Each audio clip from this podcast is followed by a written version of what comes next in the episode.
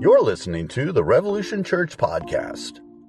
To learn more, including our gathering times in Crossville, Tennessee, visit us at crossvillerevolution.com. Today, we're going to land in Acts chapter 17, verses 16 through 34. So, we're not picking up where we left off last time.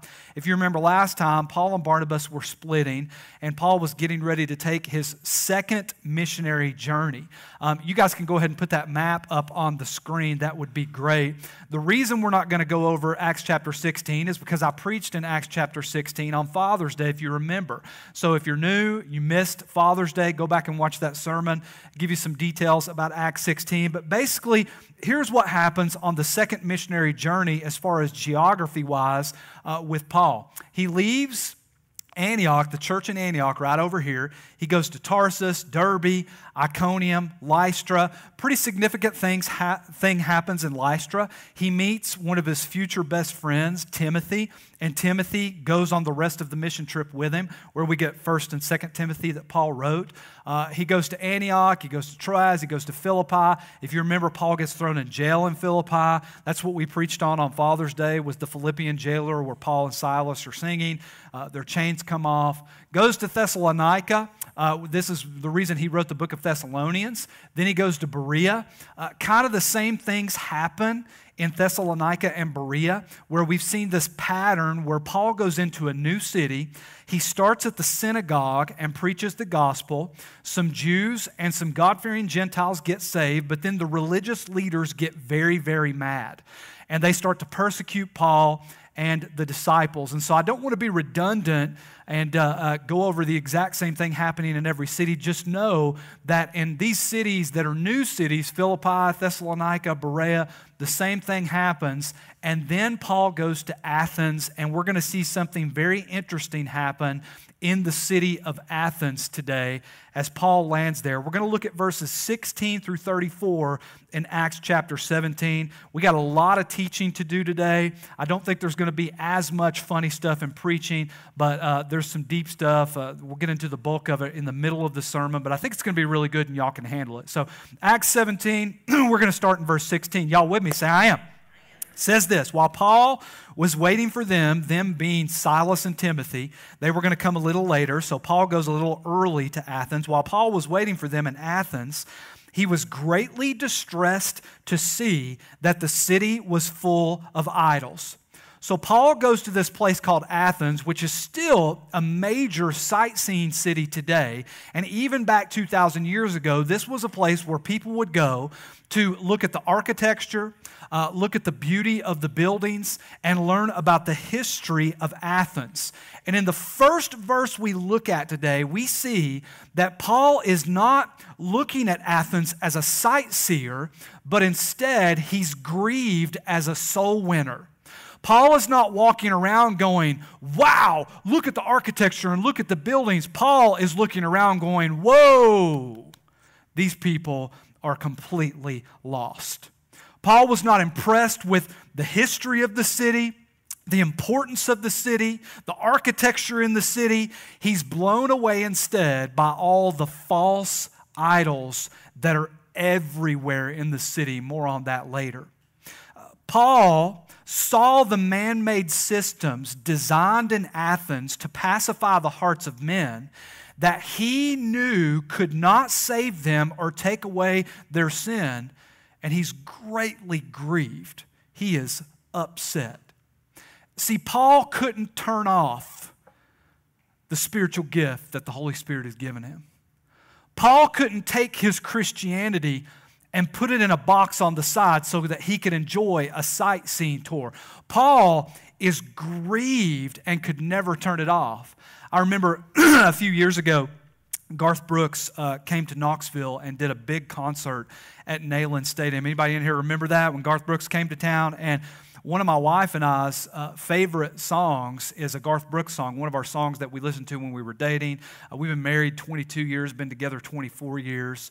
I would say maybe 23 years. She would say 22 or 24. Or I would say 25 years. She would say 24 years. But, um, but anyway, one of our songs, you know, the goofy thing, like this is our song, is a Garth Brooks song. And uh, some people in the church got together and blessed my wife and I with tickets to the Garth Brooks concert at Neyland Stadium on a Saturday night. And used to, before I was saved, and I talk about me because I know me best, not that I'm any better than any of you guys, I just know me best, okay? Used to, before I got saved, I think I could have went to a Garth Brooks concert and totally enjoyed the concert. Like just went there and sung Friends in Low Places. Y'all know what I'm talking about? Anybody like some Friends in Low Places? Sing it with me. I got friends in low places where the Oh. I was just going to see if y'all would say it. I don't know, you know what I mean? Ain't going down till the sun comes up. Uh, I, don't, I don't know the name of the song, but Papa Loved Mama, much too young to feel this darn old. You know what I mean? Like those, those are some of my songs. And if you like those, that's cool. Okay, I just said that in church. It's okay to sing Friends in Low Places. And, uh, but I think before I got saved, I could have really enjoyed it. But I remember going to that concert and looking around and realizing 110, 120,000 people, like really what it was, it wasn't a concert, it was a worship service at Neyland Sanctuary. That's the biggest sanctuary in the state of Tennessee, by the way, where people worship idols like they do in Athens. Y'all know that, right? I'm not saying football's bad, I'm not saying Garth Brooks is bad, but I looked around at people as they were drunk, acting like 10 year olds, and I sat in my seat and I just prayed, and I was just like, man, people are so lost. I couldn't turn it off. I couldn't turn it off this desire to see people get saved. This is Paul. I can relate to him. He can't turn his Christianity off. He lives it out 24 7, 365. It continues in verse 17. And after he's, he's distressed because of all these idols, it says, So he reasoned in the synagogue with both Jews and God fearing Greeks, as well as in the marketplace, day by day with those who happen to be there. So, Paul, again, we see this formula that he has for every city he goes into, especially the first time. The first stop is always the synagogue, where Paul confronts the religious culture. The second stop is usually the marketplace, which was a common place for philosophers and entertainers to go and speak, and he really confronts the civic culture. But what you're getting ready to see is Paul's going to make a third stop in Athens. And he's essentially going to go to the political square and he's going to confront the political culture. Now, the lesson here is notice that Paul is willing to share the gospel anywhere he's invited or anywhere he sees an opportunity. Y'all see that? Anywhere he sees an opportunity. He gets invited to essentially Washington, D.C. here in just a minute, and he is going to preach the gospel. Y'all, I'm just here, to tell you if this morning uh, the Mormon church down the road that's full of lost people. By the way, we're going to do a series here in a few months called Christian or Not question mark and we're going to take a look at Mormonism, Jehovah Witnesses, Catholicism, all these different things that like in today's culture we're unsure about. Are they Christian? Are they not Christian? We're going to unpack their theology and everything they believe and answer the question like are these Christians Christians, okay? Christians, okay? But Mormons are lost, okay, if you didn't know that, okay? And so if, if you're upset by that statement, come in a few months and listen to the sermon, okay? But if I got invited to an LDS church, I'd be there in a heartbeat to share the gospel. If I got invited to a Kingdom Hall at a Jehovah Witness church, I'd be there in a heartbeat to share the gospel. If a satanic cult invited me to their meeting to share the gospel, y'all, and see, this is where Christians have went wrong. We've said, no, no, no, we got to stay away from the big bad world. That's not what Paul does. Paul goes in there, and he's not afraid to share the gospel. Now, next week, we're probably going to take a look at some people that tried to cast out a demon, and they got whooped by the demon. So, so don't think I'm saying, don't go from A to Z on me, okay? Man, I wouldn't be preaching this morning. Pastor Brandon be preaching. I'd be going to share the gospel with lost people. He shares the gospel anywhere he can. Let's learn from that. In your sports team, look for opportunities to share the gospel. In your class, look for opportunities to share the gospel. At your work, look for opportunities to share the gospel. When you're hanging out with your lost family members and friends, look for opportunities to share the gospel anywhere you can. Let's take the mission of the Great Commission to lost people. Amen, Rev Church? We got to hurry. Y'all got to hurry. We're only two verses in, okay? Verse 18, y'all still with me? Say, I am. Now, here comes the bulk of the teaching. Gets a little heady here, but I do think you guys can handle this. I'm going to do the best I can. uh, with some of these words that are used. Uh, for some reason, I've got like a mental block with a couple of the words that start with a D, and you'll see that. Um, you ever get that? Like you're reading something and you're just like, how do I say it again? Oh, I can't remember. But if y'all think you can do better, you become a preacher and start a church for yourself, okay? Amen? Verse 18, look who confronts him. A group of Epicureans and Stoic philosophers began to debate with Paul. Some of them asked, What is this babbler trying to say?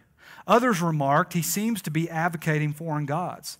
They said this because Paul was preaching the good news about Jesus and the resurrection. So far on Paul's missionary journeys, we've seen him come in contact with all kinds of different people. Uh, we talked about in Lystra, they were described by historians as barbarous people, former soldiers, and Paul preaches the gospel to them. Paul comes in contact, for lack of a better way of putting it, with country people, country folk, and he preaches the gospel to them. He's preached to religious people, but now Paul is getting ready to preach to intellectuals. People that are too smart for their own good, lost intellectuals. Paul is like to give a sports analogy, he's like the ultimate switch hitter when it comes to sharing the gospel with different groups of people. He can hit from the right side of the plate, the left side of the plate, behind the plate, in front of the plate. He is going to knock it out of the park. Specifically, there are two groups called the Epicureans and the Stoic philosophers that Paul comes in contact with. Allow me to give you an idea of what the Epicureans believed and the Stoic philosophers believed because I believe with the Epicureans, this is going to be very familiar to you. To you. You're going to see some roots of atheism here, uh, agnosticism, and Stoic philosophy is actually making a pretty big comeback uh, today in podcasting and different things like that, and they're both wrong. So the Epicureans believed in a philosophy that was started by a guy named Epicurus. Epicurus. Uh, 300 years before Paul has this confrontation. They tended to follow the teachings and ideas of Aristotle, and they believed in randomness, essentially. They believed that life is a random, orderless, chaotic collision of atoms. So humans, as a result, must use their free will to shape the world to suit themselves. Uh, they believed in a pantheon of gods. When I say pantheism, I mean they believe in multiple gods. Think like Greek mythology, there's Zeus and there's hundreds of gods. So they believed in a pantheon of gods, but they also believed that the gods did not concern themselves with humans' lives or the real world. The chief rules of Epicureanism to follow were the absence of pain and the pursuit of pleasure. In other words, we should avoid pain at all costs and pursue. Y'all see that? That's from youth. Sorry, y'all. There was, there was just some uh, confetti that fell off the lights. That's how we roll. They have youth in here. And when that happens, everybody in the whole place goes, and you quit listening to me and you watch that stuff fall. So thank you, youth people. But they believed in the absence of pain and the pursuit of pleasure. Avoid pain at all costs and pursue pleasure at all costs. What they believed about the afterlife was there was no afterlife. When you die, that's all there is. Conversely, a group that they would constantly debate with would be the Stoic philosophers. They followed a philosophy that was started by Zeno. They had a new age worldview that was a pantheist worldview. Again, they believed in many different gods, uh, but they believed that everything around you was essentially a god. They believed, and I know this is a mouthful, but just follow me because I'll try to explain it a little easier here in just a second. They believed that some things could exist apart from atoms and transcend the material. They would describe this in the Greek form of the word logos, which is where we get the word logic. And they believed that logic existing proved, listen to this, that there was a cosmic, supernatural, non personal mind that caused the universe to operate according to predictable laws. That's a mouthful, isn't it? Essentially, they believed in intelligent design and they believed that maybe there was some kind of higher power. They believed that when you died, death reunited an individual's mind with this cosmic logos or this idea of a higher power. The chief rules of Stoicism was moral sincerity, a high sense of duty, and what one theologian described as having a stiff upper lip. And that theologian, of course, was the band ACDC. Stiff upper lip. They believe that you don't let your emotions get to you, in other words. Whatever bad happens, don't worry about it. Just do the best you can. Every man and woman is in the world for themselves to control the controllables. Rid yourselves of disruptive passions, disruptive people, and distracting emotions. Essentially, what Stoics believed versus what Epicureans believed. Stoics believed you needed to endure all things, Epicureans believed you needed to enjoy all things. Does that sound familiar? Kind of some of the philosophies that we hear today? Now, that's antithetical completely to Scripture. That's, you know, we believe that the Bible teaches you do what Jesus says, that there's one God, that we take joy in our suffering when hard things come our way, that, that we go the extra mile with people, we don't cut them out, we turn the other cheek. So those two philosophies are completely unbiblical. They're totally opposite to Scripture. Now, these two camps would debate back and forth. Paul comes in and blows their mind with a new message.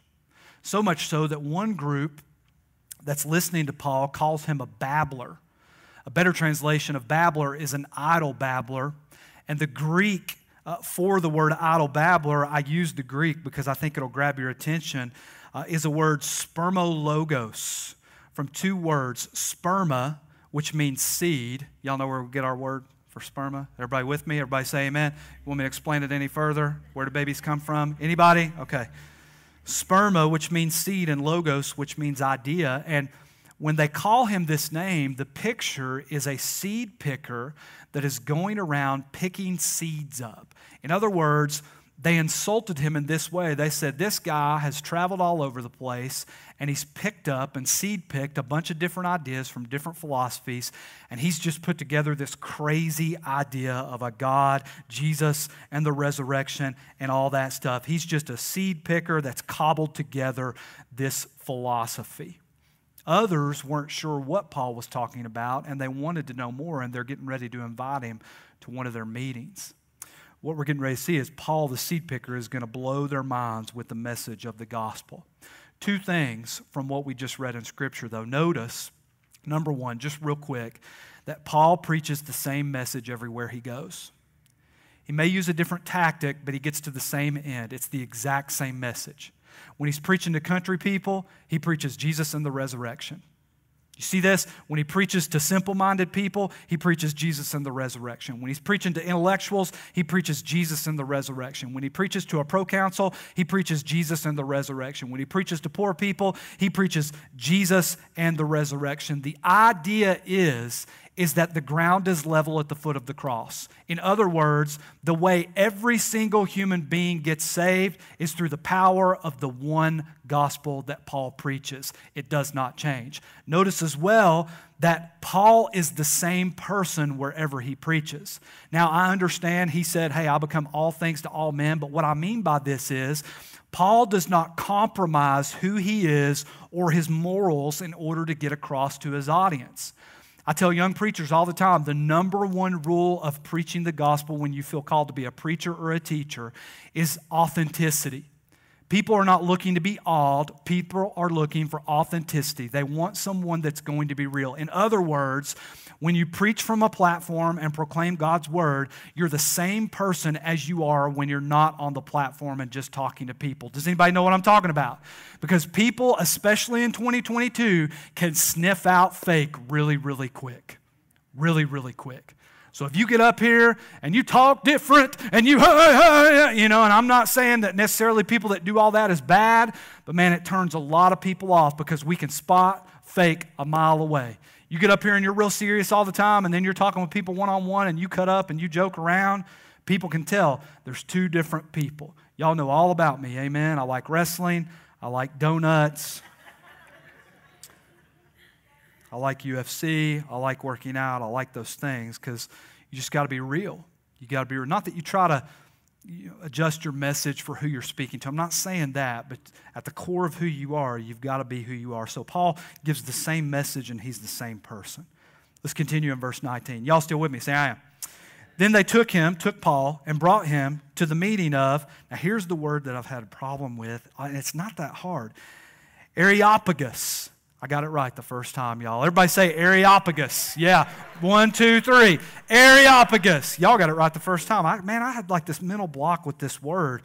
And in the first service, there's one towards the end I don't even try to say, okay? So they took him and brought to the meeting of the Areopagus, where they said to him, May we know what this new teaching is that you are presenting. You are bringing some strange ideas to our ears, and we would like to know what they mean. All the Athenians and the foreigners who lived there spent their time doing nothing but talking about and listening to the latest ideas. The Areopagus is also referred to as the Hill of Ares, which was the god of war for the Greeks. The equivalent Roman god was the god Mars. So this is also known to Christians as Mars Hill. Okay, whole churches named themselves Mars Hill. This is a pretty significant name, Mars Hill. This is where we get the name Mars Hill. And what this basically was, was, as one theologian describes it, a philosophical discussion society, so to speak. Uh, this is, as another theologian puts it, the equivalent of the ancient, ancient Oval Office where the politicians would come together to discuss laws. It really was the center of the political world.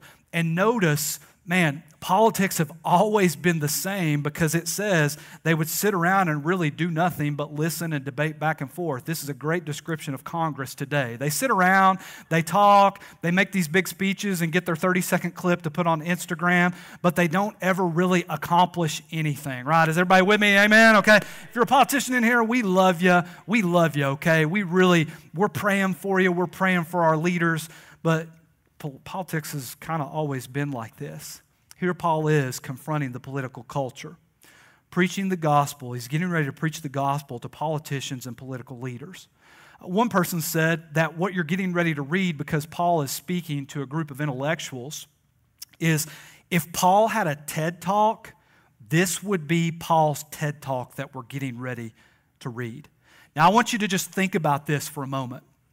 Uh, in Acts chapter 9, Pastor Brandon, Jeff, our Rev Men's minister, did an incredible job unpacking Paul's conversion story and the fact that for eight to 10 years, Paul had sat on the sidelines in his hometown waiting to get into ministry. He's been on one mission trip already, and he's in the middle of his second mission trip. And if you go back and look at the sermons, yes, he adjusts them for the audience, but you can tell by reading Paul's sermons how he's grown as a preacher and an evangelist and a speaker. It's amazing to see the mind of Paul and how full of wisdom. And now we know he's full of the Holy Spirit, but he's also full of wisdom. You want to know why he's full of wisdom? Because he's a soul winner. And the book of Proverbs says those who win souls are wise. If you want to learn scripture in here, you want to learn Bible in here, you want to come more versed in what God says in scripture, you know the easiest way to do that and the best way to do it?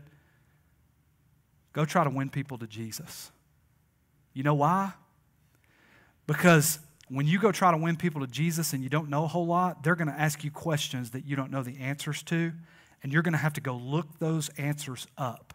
And there's nothing like having a lost person ask you a question that you don't know the answer to. When you go look it up and find that answer out, you will remember it for the rest of your life. Those who win souls, they're wise. Paul is wise. He's grown as a speaker, he's grown as a pastor, he's grown as an evangelist, and it's obvious when we read his sermon here in verse 22. Y'all still with me? Say amen.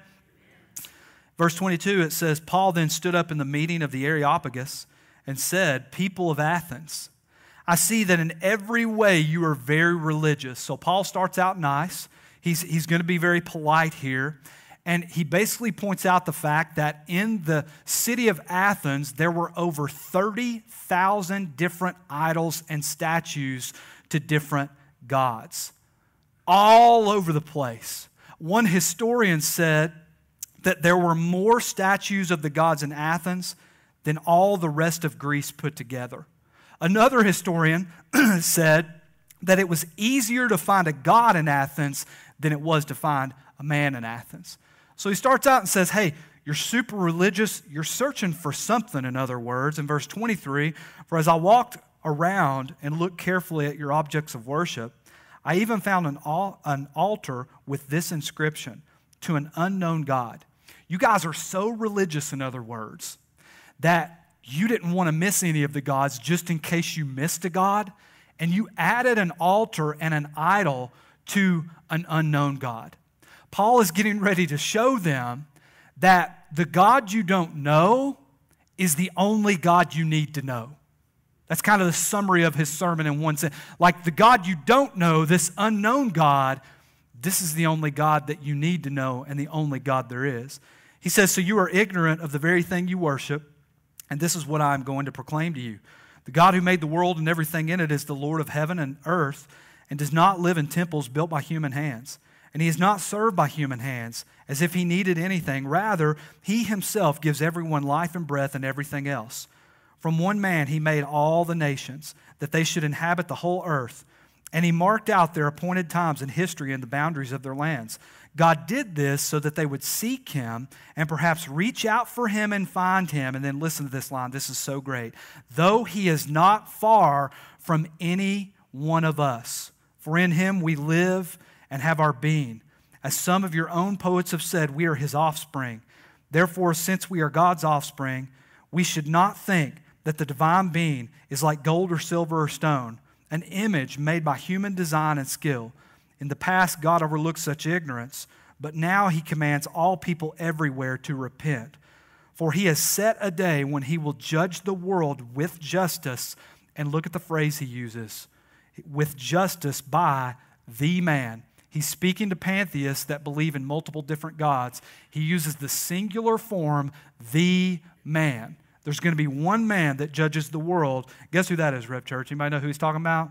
He's talking about Jesus. The man he has appointed. He has given proof of this to everyone by raising him from the dead. The big idea with Paul's sermon and why at this meeting it was so groundbreaking is because the Greeks, when they talked philosophy, had things backwards. Um, we've suspected uh, for a long time that my dad is dyslexic. He's never been diagnosed with it, but um, he says things backwards sometimes, and whenever he writes something down, nobody can make out what he's writing down because he mixes things up. Uh, one time he got pulled over in a 35 and he was going 53, and we were like, it's dyslexia. You got an excuse. You know what I mean? Like, y'all awake? Everybody get that one? That was pretty good right there. I'm trying to make sure you're with me, okay? The Greeks and their philosophy and their ideas about God were completely backwards. What I mean is, in Paul's sermon, he starts with God and works his way down to man. It always begins with God in the gospel. In Greek philosophy, it was the exact opposite in almost every philosophy you ever read, really, outside of the gospel. They would start with man and work their way up to God. And this is not what Paul did. In fact, one of the famous philosophers of the day, Protagoras, put it best when he summarized Greek philosophy by saying, Man is the measure of all things. Anybody know the slogan for Las Vegas in the United States? What's the city slogan? Anybody know it? Shout it out if you know it what happens in Vegas. Why do y'all know that? You know what I mean? Like, man, you need to repent. Doesn't stay there either. I want to say a lot of jokes, but I'm not going to, okay? If Athens had a slogan like Las Vegas, their slogan would be it's all about mankind. It's all about man. We hear this exact same slogan today all the time online, all the time from pulpits, in things like, you are enough Take time for you. Write your own story. Live your own truth. Be who you want to be. Well, Paul's slogan is it's all about Jesus. Paul would say, Jesus is enough. Take time for Christ. Live in God's truth. Be who Jesus made you to be. And so, what he's saying is blowing their minds because they've never heard this before, really. And Paul's looking at these people and he's saying, because of Jesus, we can seek and find God. And oh, by the way, he's not that far away from any of you. Look at the responses in verse 32. Y'all still with me? Say, I am. When they heard about the resurrection of the dead, some of them sneered, but others said, We want to hear you again on this subject. At that, Paul left the council. Some of the people became followers of Paul and believed. Among them was a member of the Areopagus. That's the one I was messing up, y'all. Does anybody know how to say it?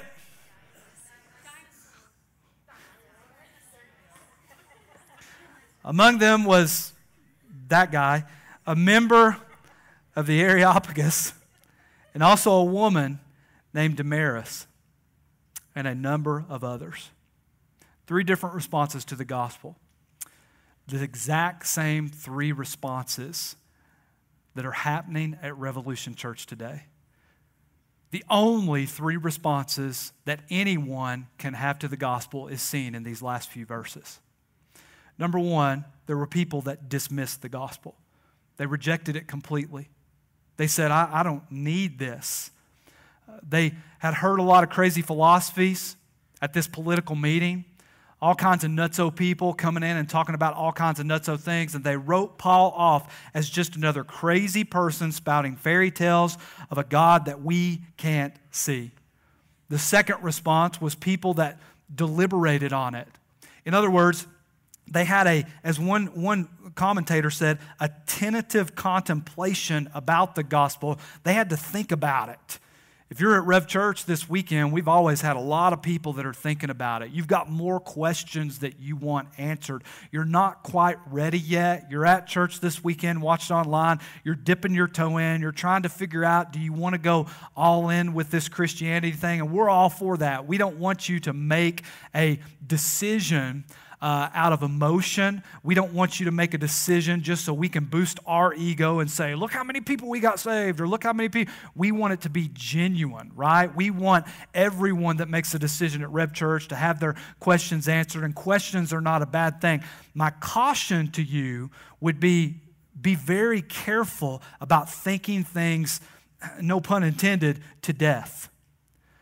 Questions aren't bad. Education's not bad. Thinking of things not bad. Being well versed and well studied is not bad. But there is a reason in Scripture it talks about childlike faith.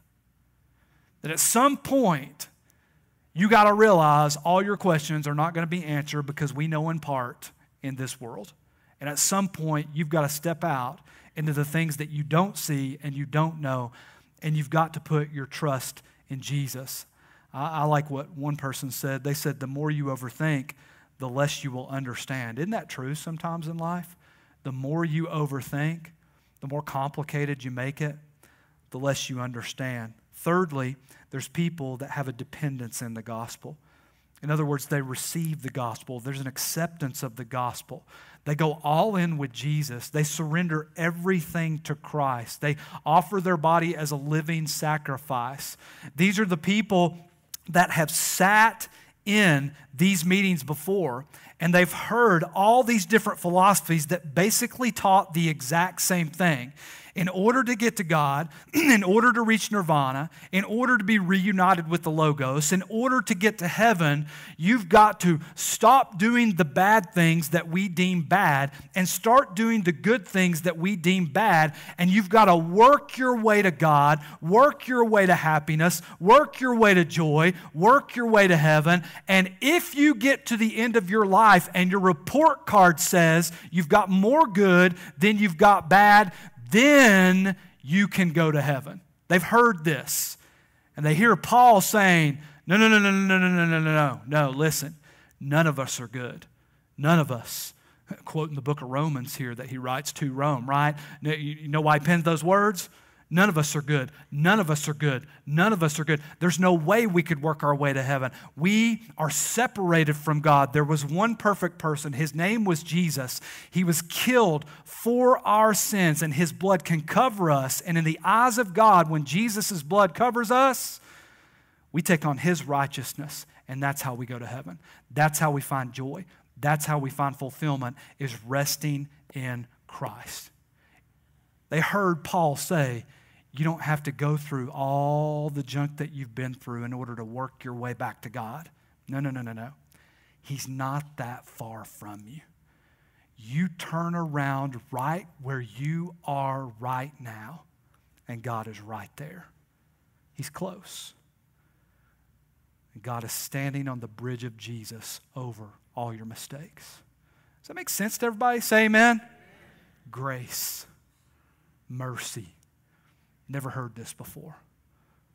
The only major religion in the world that there's ever been Christianity that preaches true grace. It's nothing you do, it's about everything that Jesus did. They hear this and they think to themselves, wow, I want to know that God. I want to know that God. Paul looks at these people and he says, and really this preaches to us 2,000 years later, and I'll say this to you today you are not just a random collection of atoms. You were created by God for a purpose. He desires a relationship with you, and He's not that far from you. He's not that the fact that you're here today, you're watching online, shows that He's actually pursuing you. He's pursuing you. Let's pray. Lord, we love you. We thank you for the Bible. It gives us clarity. God, uh,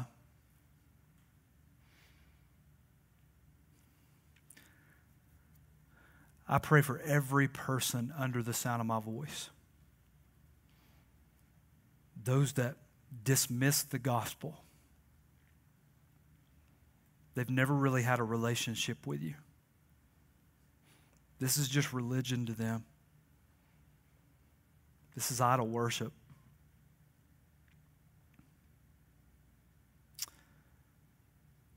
I pray that your Holy Spirit does what I can't do, no matter how good I preach or how funny I am or how much I nag people, that uh, he starts to convict. I pray for the people that are deliberating on the gospel. They, they, they're thinking about it, but man, they've never pulled the trigger. I pray for childlike faith.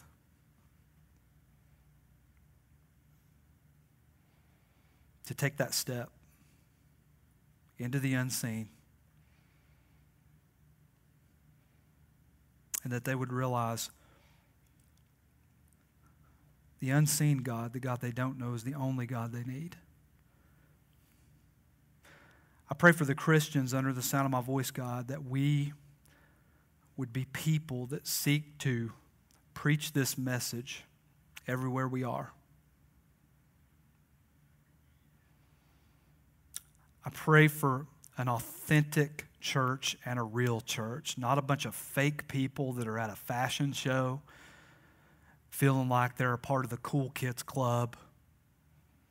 People that are genuine and want to see people come to know Christ like Paul did.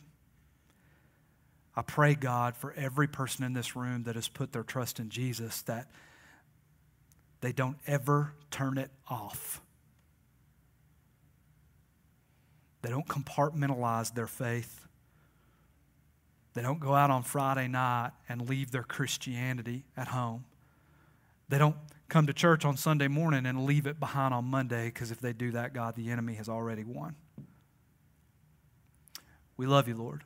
Thank you for allowing us to get together and worship you and learn from your word. In Jesus' name. All God's people said, Amen. If you're encouraged by today's message, be sure and rate us and subscribe on iTunes.